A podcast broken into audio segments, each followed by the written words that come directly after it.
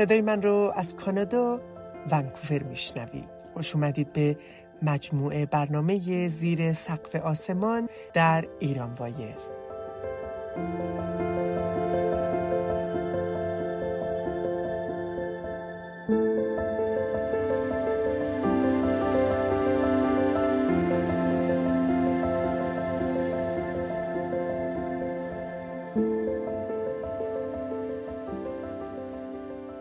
شایا گلدوس در این برنامه روایتگر زندگی انسانهایی هستم که شاید کمتر اونها رو دیده باشید یا کمتر شنیده باشید و یا کمتر فهمیده باشید.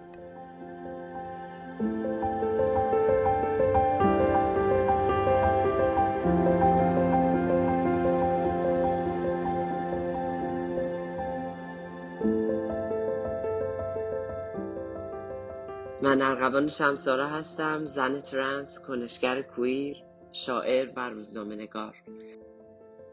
این قسمت داستان ارغوانه. ارغوان شمسارا زن ترنس با روایتی شبیه و شاید متفاوت با زنان ترنس ایرانی.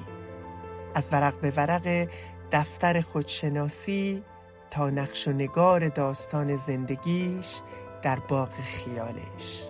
باقی به رنگ ارغوانی.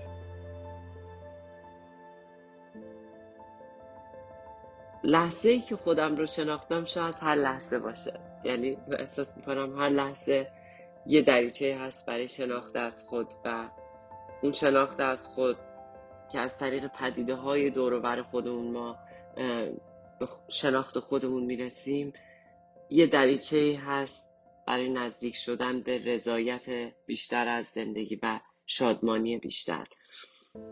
و در حقیقت انگار زندگی که ورق می‌خوره هر روز یه چیز جدیدی رو از خود ما به ما نشون میده. از دفتر ورق ورق روزهای من از رد پای وحشی تو در فضای من از هرچه می پرستم و از هرچه خسته ام از طرحهای خط خطی قصه های من یک روز می‌رسد که به هم خنده می‌زنیم. یک روز می‌رسد که به هم پیله میتنیم روزی که ذره های جهان پیکر من است. روزی که کهکشان شب و شعر روشنیم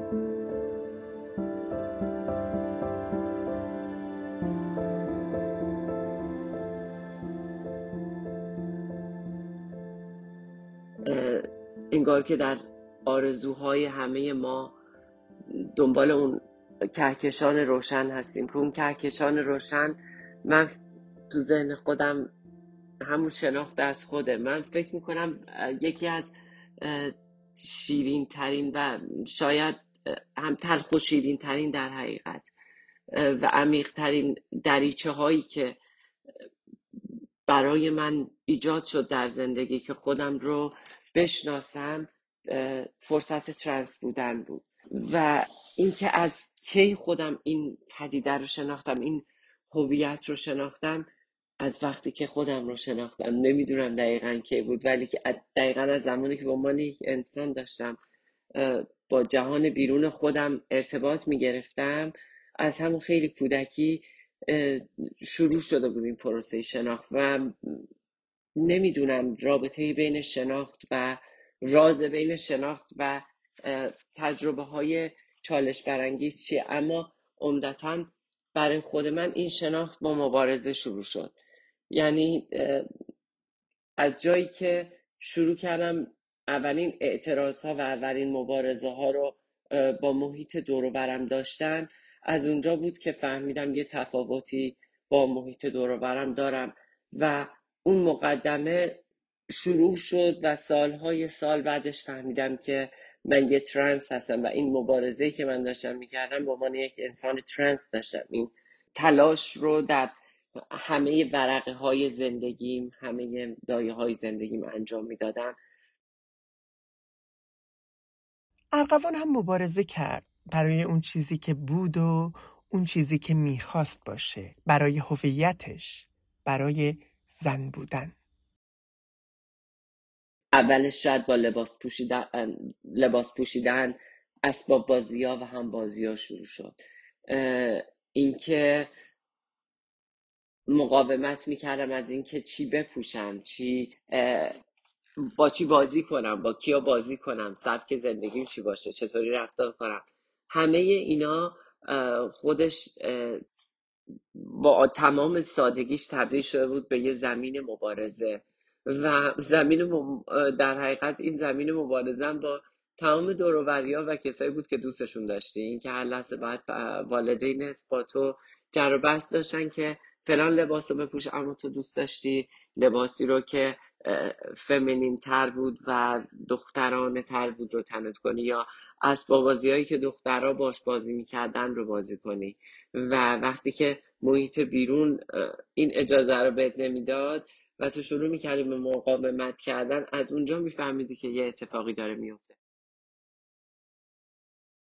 چه مبارزه ناعادلانه ایه یه سمت تو تنهایی و یه سمت همه دنیا در برابر تو. ولی خب من خودم این رو نمی‌دونستم چقدر می‌تونه جدی باشه و این آغاز چه راه سختی هست.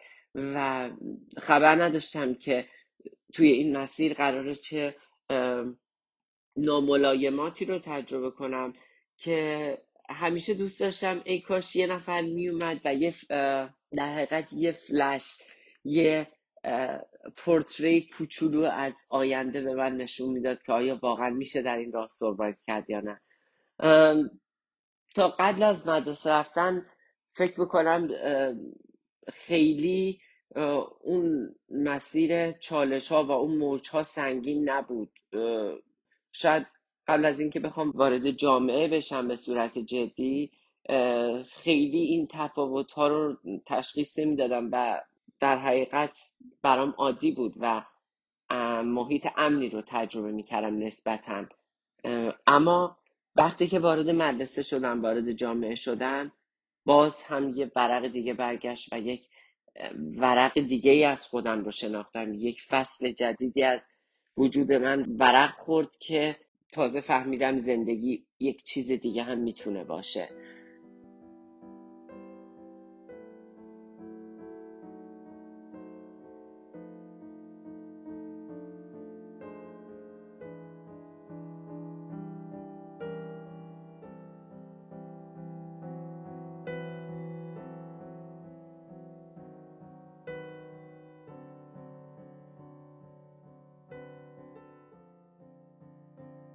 شاید می‌تونم بگم سختترین و مهمترین نقطه عطف تجربه من از ترنس بودن با ورود من به مدرسه شروع شد. توی دنیای تفکیک جنسیتی ایران وقتی وارد مدرسه پسرانه شدم اونجا بود که نگاه می‌کردم میدم اصلا من نمی‌تونم توی این فضا خودم رو تعریف کنم که هیچ توی یه فضایی بودم که چند صد تا پسر بچه شیطون داشتن تو حیات مصبم پشتی می‌گرفتن و من اون وسط اصلا نمی‌دونستم که کجای این معادله قرار می‌گیرم. و اصلا از اینکه قرار بود هر روز صبح بلنشم برم تو اون فضایی که اصلا نمی‌تونستم خودم رو توش با اون نقشایی که به می‌دادن تعریف کنم یا با اون فضا با اون آدم هایی که دور برم بودن احساس همزاد پنداری نمی‌کردم اصلا برام از همون روز اول همه چیز زیر سوال رفت. آدم چرا, چرا این کارو می‌کنن؟ چرا من مجبورم برم مدرسه؟ چرا باید و با گریه یعنی حتی روش اعتراضم بلد نبودم. حتی, حتی به صورت بیانم نمی‌تونستم توضیح بدم داستان چیه. ولی گریه می‌کردم. من یادم توی دو ماه اولی که مدرسه رفتم هر روز گریه می‌کردم و بعد هر روز یه نفر میومد توی سالن مدرسه وای میساد در کلاس وای میساد یا پشت پنجره کلاس وای میساد تا مطمئن بشن من فرار نمی‌کنم و من از مدرسه تلاش می‌کردم فرار کنم.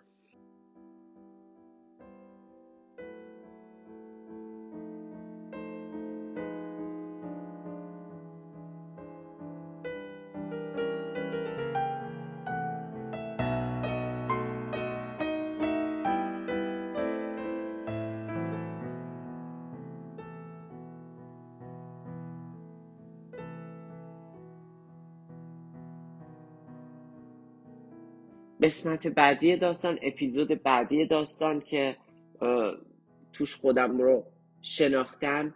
در حقیقت زمانی بود که دوست های دورورن.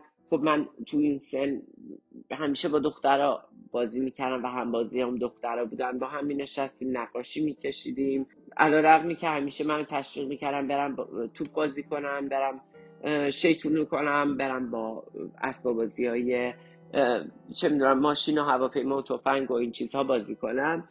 من دوست داشتم با بچه ها با دختر خاله بازی کنیم با هم بشینیم نقاشی بکشیم و بریم بیرون با هم گل بکنیم دست گل درست کنیم. فضای ذهنی اینطوری بود.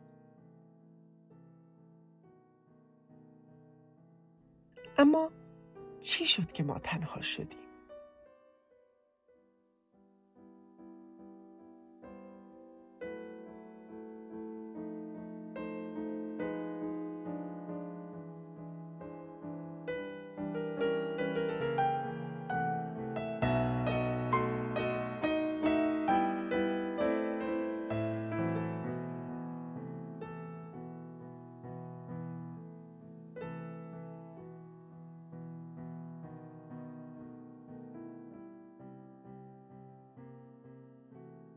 من یه روز بلند شدم از خواب و دیدم دیگه دوستام دور برم اجازه نمیده که خانواده هاشون با من بازی کنن. یعنی دوستاشون خانواده هاشون اجازه نمی‌دادن که دوستام دیگه با من بازی کنن و من اشون کرده بودن از دوستی و همبازی بودن با من.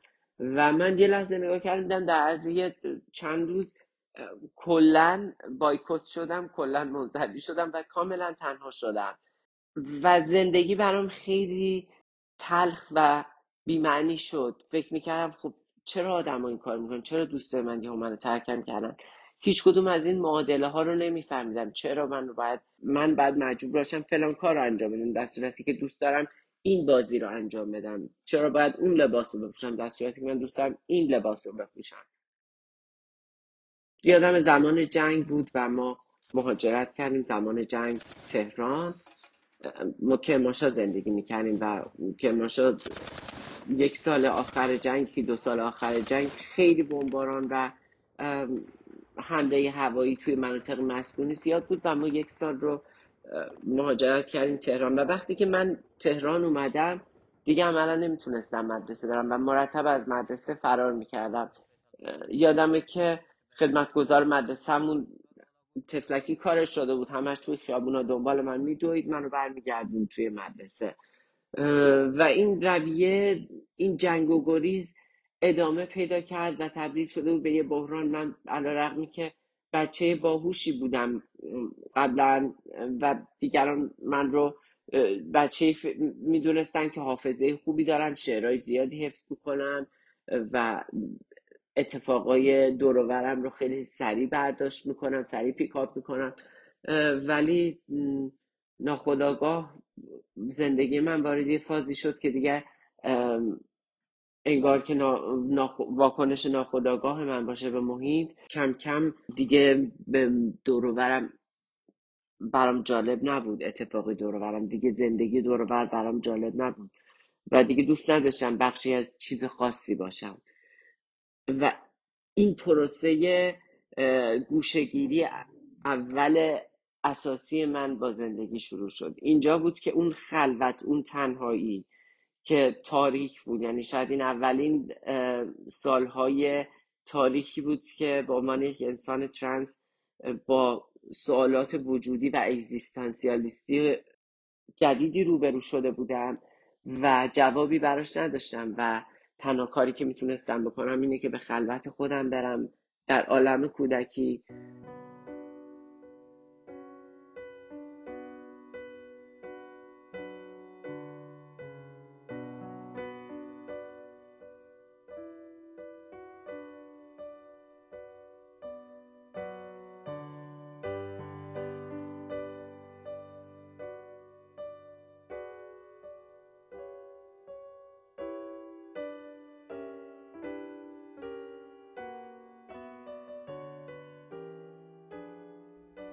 اصلا چرا ما باید زندگی کنیم؟ با این زندگی اگر بمیریم بهتر نیست؟ اینها افکار ارقوان هشت ساله بود خب در اون سن تعریف یا بیانی برای آنچه که حس می کردم نداشتم و بیشتر در درون خودم فرو رفته بودم و در همون موازات همون تجربه ناخداگاه به یه بخشی از درون خودم مهاجرت کردم و یه باغ مخفی رو در ذهن خودم کاشتم و یک باغ مخفی رو در ذهن خودم درست کردم و در اون دنیای مخفی و دنیای خواسته خودم شروع کردم زندگی کردن کم کم. یعنی چیزهایی که در بیرون برای من من می‌شد رو در ذهن خودم تصور می‌کردم که توی اون دنیا دارم. و این دنیا انقدر این دنیای خیالی شاخ و برگ می‌گرفت شاخ و برگ می‌گرفت بزرگ می‌شد. با دوستایی که خودم دوست داشتم توی اون دنیا زندگی می‌کردم. با کسایی که دوست داشتم اون دنیا رو پر می‌کردم. با کارهایی که خودم دوست داشتم انجام بدم تو اون دنیا هیجان ایجاد می‌کردم برای خودم. و در حالی که در ظاهر رابطه خاصی انگار با دنیای بیرون نداشتم. در دنیای خودم در ذهن خودم داشتم یه جهان دیگر رو خلق می‌کردم و این اولین کوچ من از دنیای واقعیت های بیرون بود. یادم اون روزا تنهایی من رو به کتاب خوندن قصه خوندن و قصه شنیدن خیلی علاقه من کرده بود. یکی از قصه هایی که توی اون زمان ها میخوندم سفرهای ژول بود که آدما با شجاعتشون از محیط امن خودشون بیرون می‌رفتن و وارد دنیای خطرها می‌شدن و تجربه های هیجان انگیز داشتن و همون فضاها شاید بهم الهام داد که یه خورده شجاعتر باشم. از داستانهای ژول ورن در بچگی شجاعت رو یاد گرفتم. یا خیلی از قصه های کودکان که قصه های ماجراجویی بچه ها رو می‌گفتن یادم گروه های دخترها و پسرهایی که توی گروه با هم دوست بودن و من خیلی اون جمع بچه های اون موقع رو که تو کتابا میخوندم خیلی دوست داشتم. می‌دیدم او مای گاد اونا اینجوری مرزایی بینشون نیست و چقدر با هم تجربه های هیجان انگیزی رو دارن.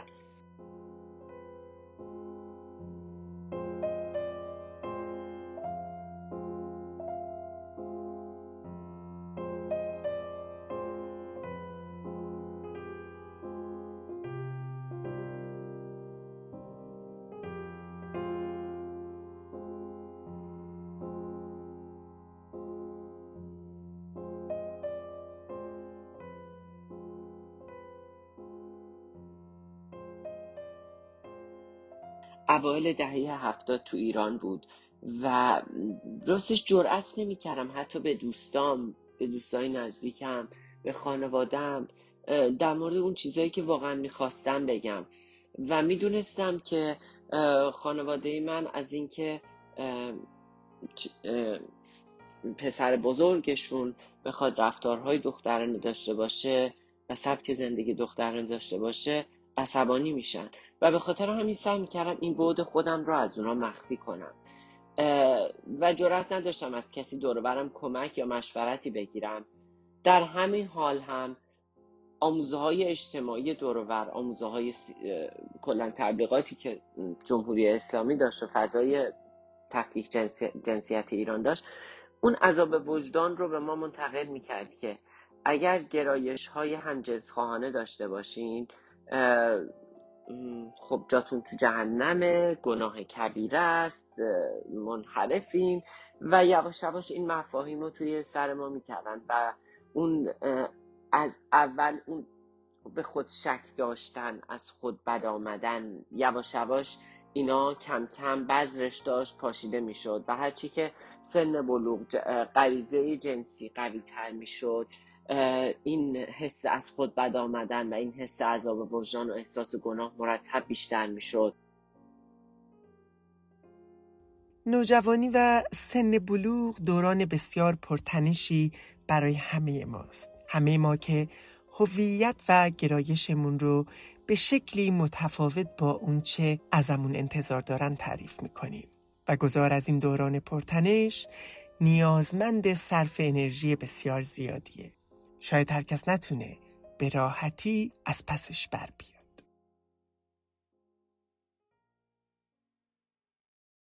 من می‌دیدم که داره بدنم به یه چیزی تبدیل میشه که اصلا نمی‌خوام اونجوری باشم. من اصلا نمی‌تونستم خودم رو به عنوان یک مسکولین فیگر یک پیکر مردانه خودم رو در یک پیکر مردانه نمی‌تونستم تحمل کنم.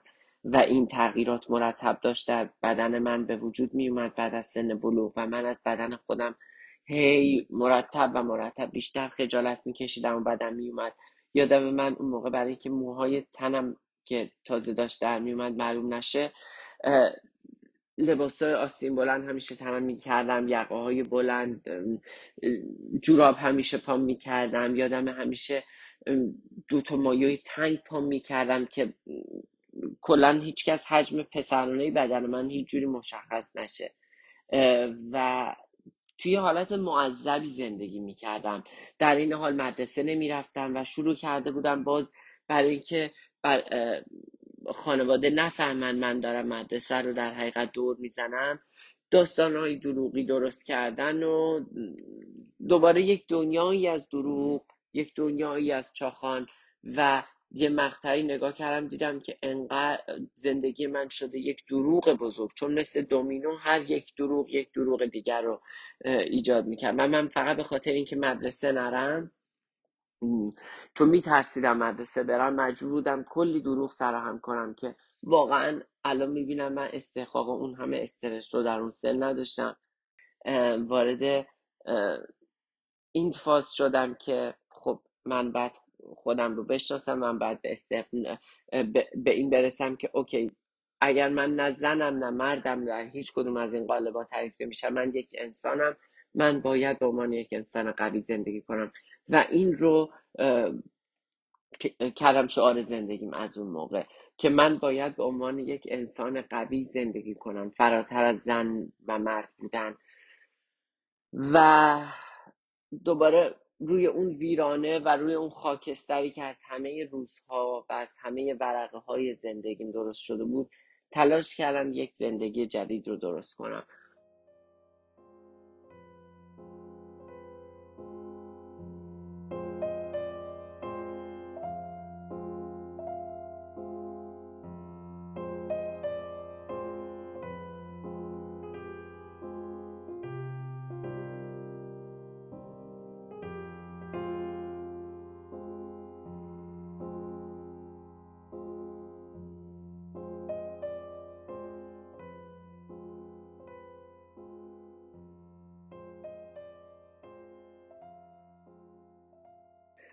توی 16 سالگی که کم کم بعد خودم رو برای کنکور آماده می‌کردم و می‌دیدم رقابت های کنکور اون موقع چقدر سنگینه و من اصلا نمی‌دیدم تو خودم که بتونم با اون جمعیت یک میلیون و هزار نفری رقابت کنم و خانوادهمون هم می‌دونستم خانواده ای نبودیم که بتونیم مثلا دانشگاه پولی برم بعد option زیادی نداشتم بعد می‌رفتم دانشگاه دولتی.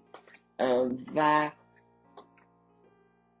در نهایت با خودم یه عهد بستم. گفتم ببین روزی یه با روزی یه روب شروع کن. اصلا لازم بعد وقتی که روزی یه روب درس خوندی بعدش برو جشن بگیر. فقط روزی یه روب و به مدت سه ماه فقط من کاری که می‌کردم روزی یه روب زبان انگلیسی میخوندم روزی یه روب ادبیات میخوندم و فقط همین. و بعدش جشن می‌گرفتم بقیه روز رو. به خاطر اینکه موفق شده بودم یک روب درسهایی رو که می‌تونستم بخونم. و این جوانه رو که از توی خاک در اومده بود با احتیاط و قطره قطره بهش آب دادم تا اینکه یواش یواش بدون که خودم بفهمم چی شد. اون موتور روشن شد اون جوونه ها از خاک در اومد و سال بعدش با موفقیت با رتبه 300 دانشگاه قبول شدم. دانشگاه علامه بودم رشته مترجمی انگلیسی. و باز یه فصل جدید از زندگی من شروع شد. دانشگاه رفتم یواش یواش شروع کردم از همون سال اول دانشگاه سر کار رفتم و از همونجا کلید این خورد که وقتی که اولین درآمد دانشجویی به دست آوردم شروع کردم دکتر رفتن و آزمایش های مختلف و شناخت علمی بیشتر از این داستان شروع کردم مشاوره گرفتن و کم کم با عالم ترنس بودن به صورت علمی تر آشنا شدم البته خب این هم باید بگم که دوره تحقیق من متاسفانه توی اون بره زمان منابع به من کمکی نمی‌کردن. عمدتا پزشکا مشاوران خیلی که من به معرفی شده بودن افرادی بودن که conversion therapy انجام می‌دادن و سعی می‌خواستن بکنن که من رو به عنوان یک بیمار بیماری من رو در حقیقت درمان کنم و با این دیدگاه خیلی از درمانگرها جلو می‌رفتن و در حقیقت وقت من رو تلف می‌کردن فشار روحی روانی من رو بیشتر می‌کردن اما چیزی که من آرامش می‌داد این که حداقل دارم یک کاری برای خودم انجام میدم. اما تصمیم گیری که کار راحتی نیست. تصمیم برای یه تغییر بزرگ یه تحول تحول به اون چه که خود واقعی ارقوان بود. وقتی که با مسئله ترانزیشن آشنا شدم و دیدم این امکان رو دارم که می‌تونم ترانزیشن انجام بدم تازه اول تصمیم گیری ترسناک بود. چون می‌دید از یه طرف می‌دیدم من حاضرم به خاطر اینکه ترانزیشن کنم همه چیزم رو بدم. از یه طرف می‌دیدم که این کار در اون مقطع از جامعه ایران در دهه هشتاد می‌تونست به قیمت خیابون خواب شدن من تموم بشه. می‌تونست به این قیمت تموم بشه که من خانواده دوستان همه کسم رو از دست بدم گوشه خیابون بیفتم. این ترس خیلی ترس بزرگی بود. به خاطر همین شروع کرده بودم روی این مسئله تمرکز کردم. قبل از اینکه بخوام هر کاری بکنم اول اینکه موقعیت حرفه‌ای و مالی خودم رو به یه حد باثباتی برسونم که بتونم خودم از خودم حمایت کنم. اگر کسی از من حمایت نکرد خودم بتونم از پس خودم بر بیام. و این مسیر رو با, با اون در حقیقت روی کرد جلو می‌رفتم.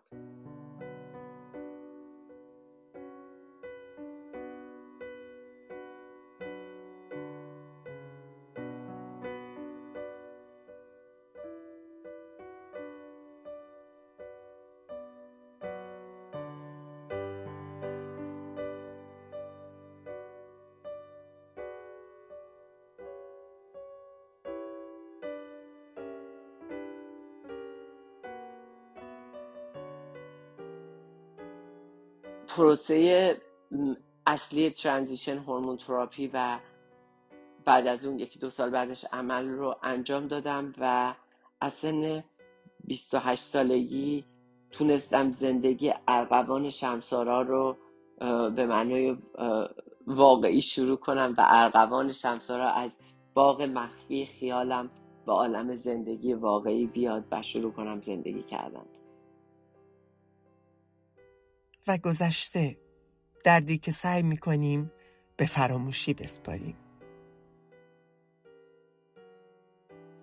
موزهی که بعد از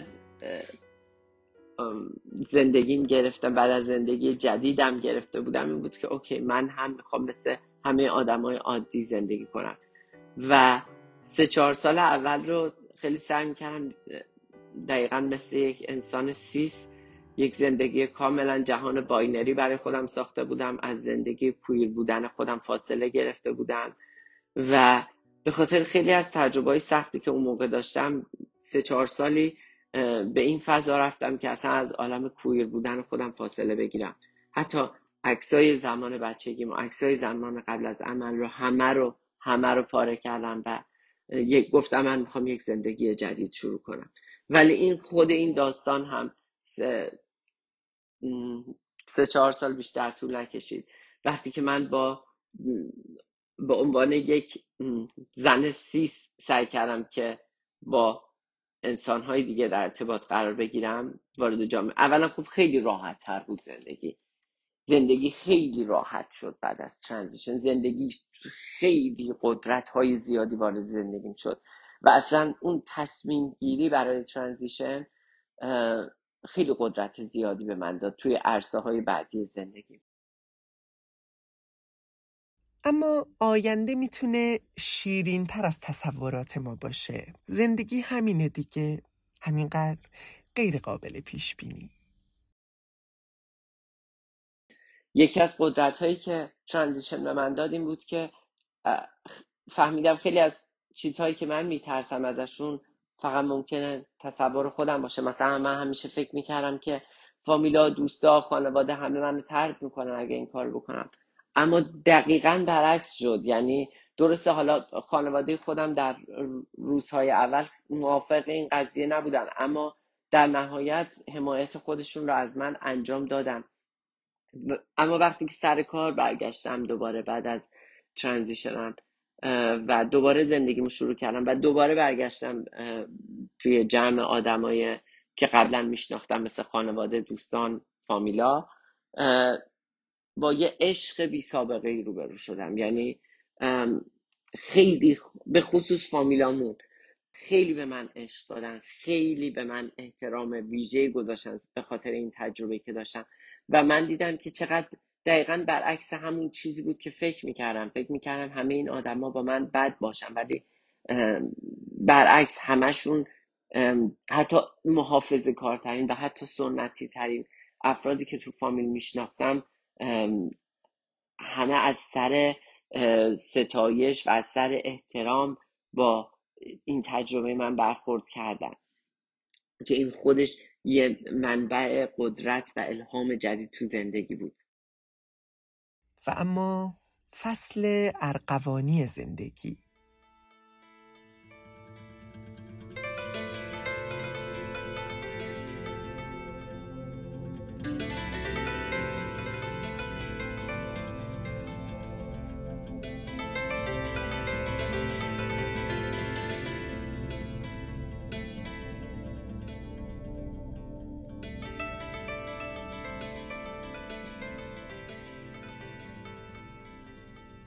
وقتی که نگاه کردم و دیدم من تجربه خودم رو به عنوان یک انسان ترنس خیلی بیشتر دوست دارم و خیلی بیشتر ترجیح میدم خودم رو به عنوان یک ترنس معرفی کنم تا به عنوان یک فرد سیست. اونجا بود که باز هم یه, یه فصل دیگه در زندگیم باز شد و یه بخش دیگه از وجود خودم رو شناختم.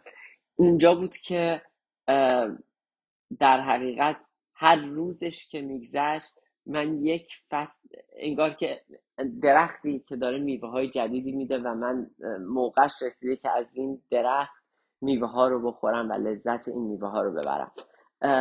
اینجا بود که فصل لذت بردن از هویت ترنس برای من شروع شد. به این نتیجه رسیدم که آنچه که من احساس می‌کردم محدودیت های زندگی من هستن و قل و زنجیرهایی که زندگی به دست و پای من بسته. بعد از این مدتی دقیقا به این که اینها دقیقا بال و پر من هستن. و می‌دیدم چقدر زندگی کویر می‌تونه شیرین و قشنگ و پر از هنر و پر از زیبایی آفرین و پر از آرت باشه. و دنیایی که ما افراد کویر و افراد ترنس برای خودمون هر کدوم تک تک ساختیم اون باغ مخفی که تو ذهنمون ساختیم که حرف مشترک شاید درگ آرت باشه که می‌بینید در طول تاریخ افراد کویر و افراد ترنس از فرهنگ های مختلف مجموعه ای از هنرها رو اعم از تئاتر اعم از رقص اعم از lip sync کردن و فشن و آرایش و makeup همه این مجموعه این هنرها رو به خدمت درمان شخصی خودشون در خلوت خودشون گرفتن از بچگی و انگار این یه رسم جهانی بوده. افراد کویر در خلوت خودشون برای اینکه به باغ مخفی خودشون برن یه بخشیش رو هم از درگ آرت استفاده می‌کردن. خود من هم به عنوان یه فرد کویر خیلی وقتا از رقص موسیقی تئاتر توی جمعای دوستانه خودمون توی ترکیبای خیلی کوچولو سعی می‌کردیم این فضا رو زنده نگه داریم. ولی اون فضای فان توی جامعه سیست پیدا نمی‌شد. توی این سالها کارهای اکتیویزم هم, هم برای ترنس هم برای کویر هم برای بچه های کار و خیابان هم برای زنان سرپرست خانوار انجام می‌دادم. توی و توی عرصه سیاست هم فعال بودم. اما می‌دیدم که فضای داخل ایران و فضایی که تحت سیطره جمهوری اسلامی است دست انسان رو برای یک کار همه جانبه و آزادانه بسته. کم کم به بیرون اومدن از ایران فکر کردم و اینکه هیچ وقت فکر نمی‌کردم برای همیشه از ایران بیرون بیام. فکر می‌کردم که نیاز دارم بیام و ببینم که آیا آسمان هر کجا آیا همین رنگ است. و اون رو خودم تجربه کنم آسمان هر کجا رو مهاجرت کردم کانادا و با اومدن من به کانادا باز هم فصل جدیدی از شناخت خودم اتفاق افتاد و اونجا بود که خیلی بیشتر خیلی بیشتر قدر ترنس بودن خودم رو دونستم و اونجا بود که دیگه علا مدت ها بود پروسه لذت بردن از این تجربه شروع شده بود.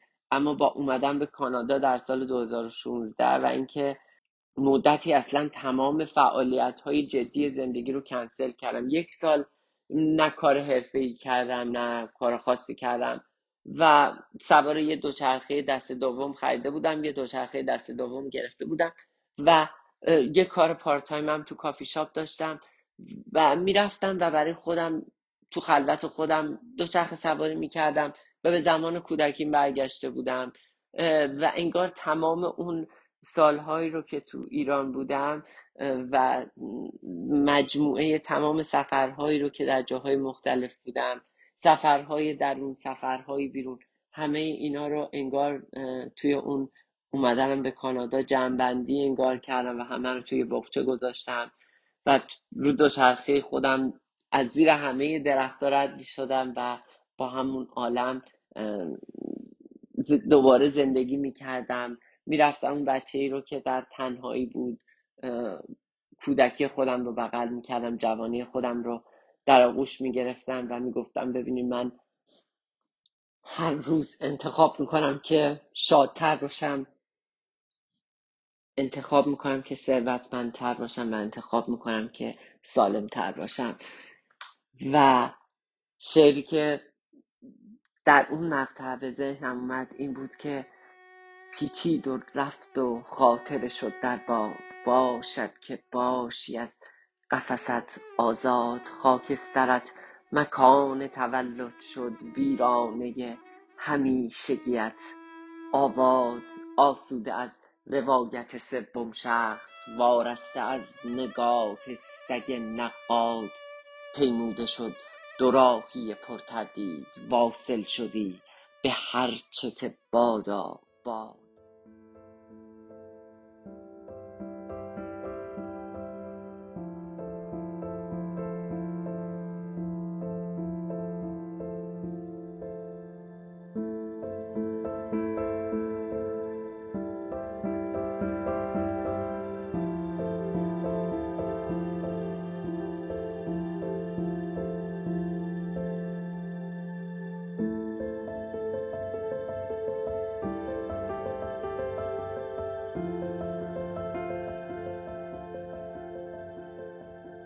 هر کدوم از ما قصه ای داریم.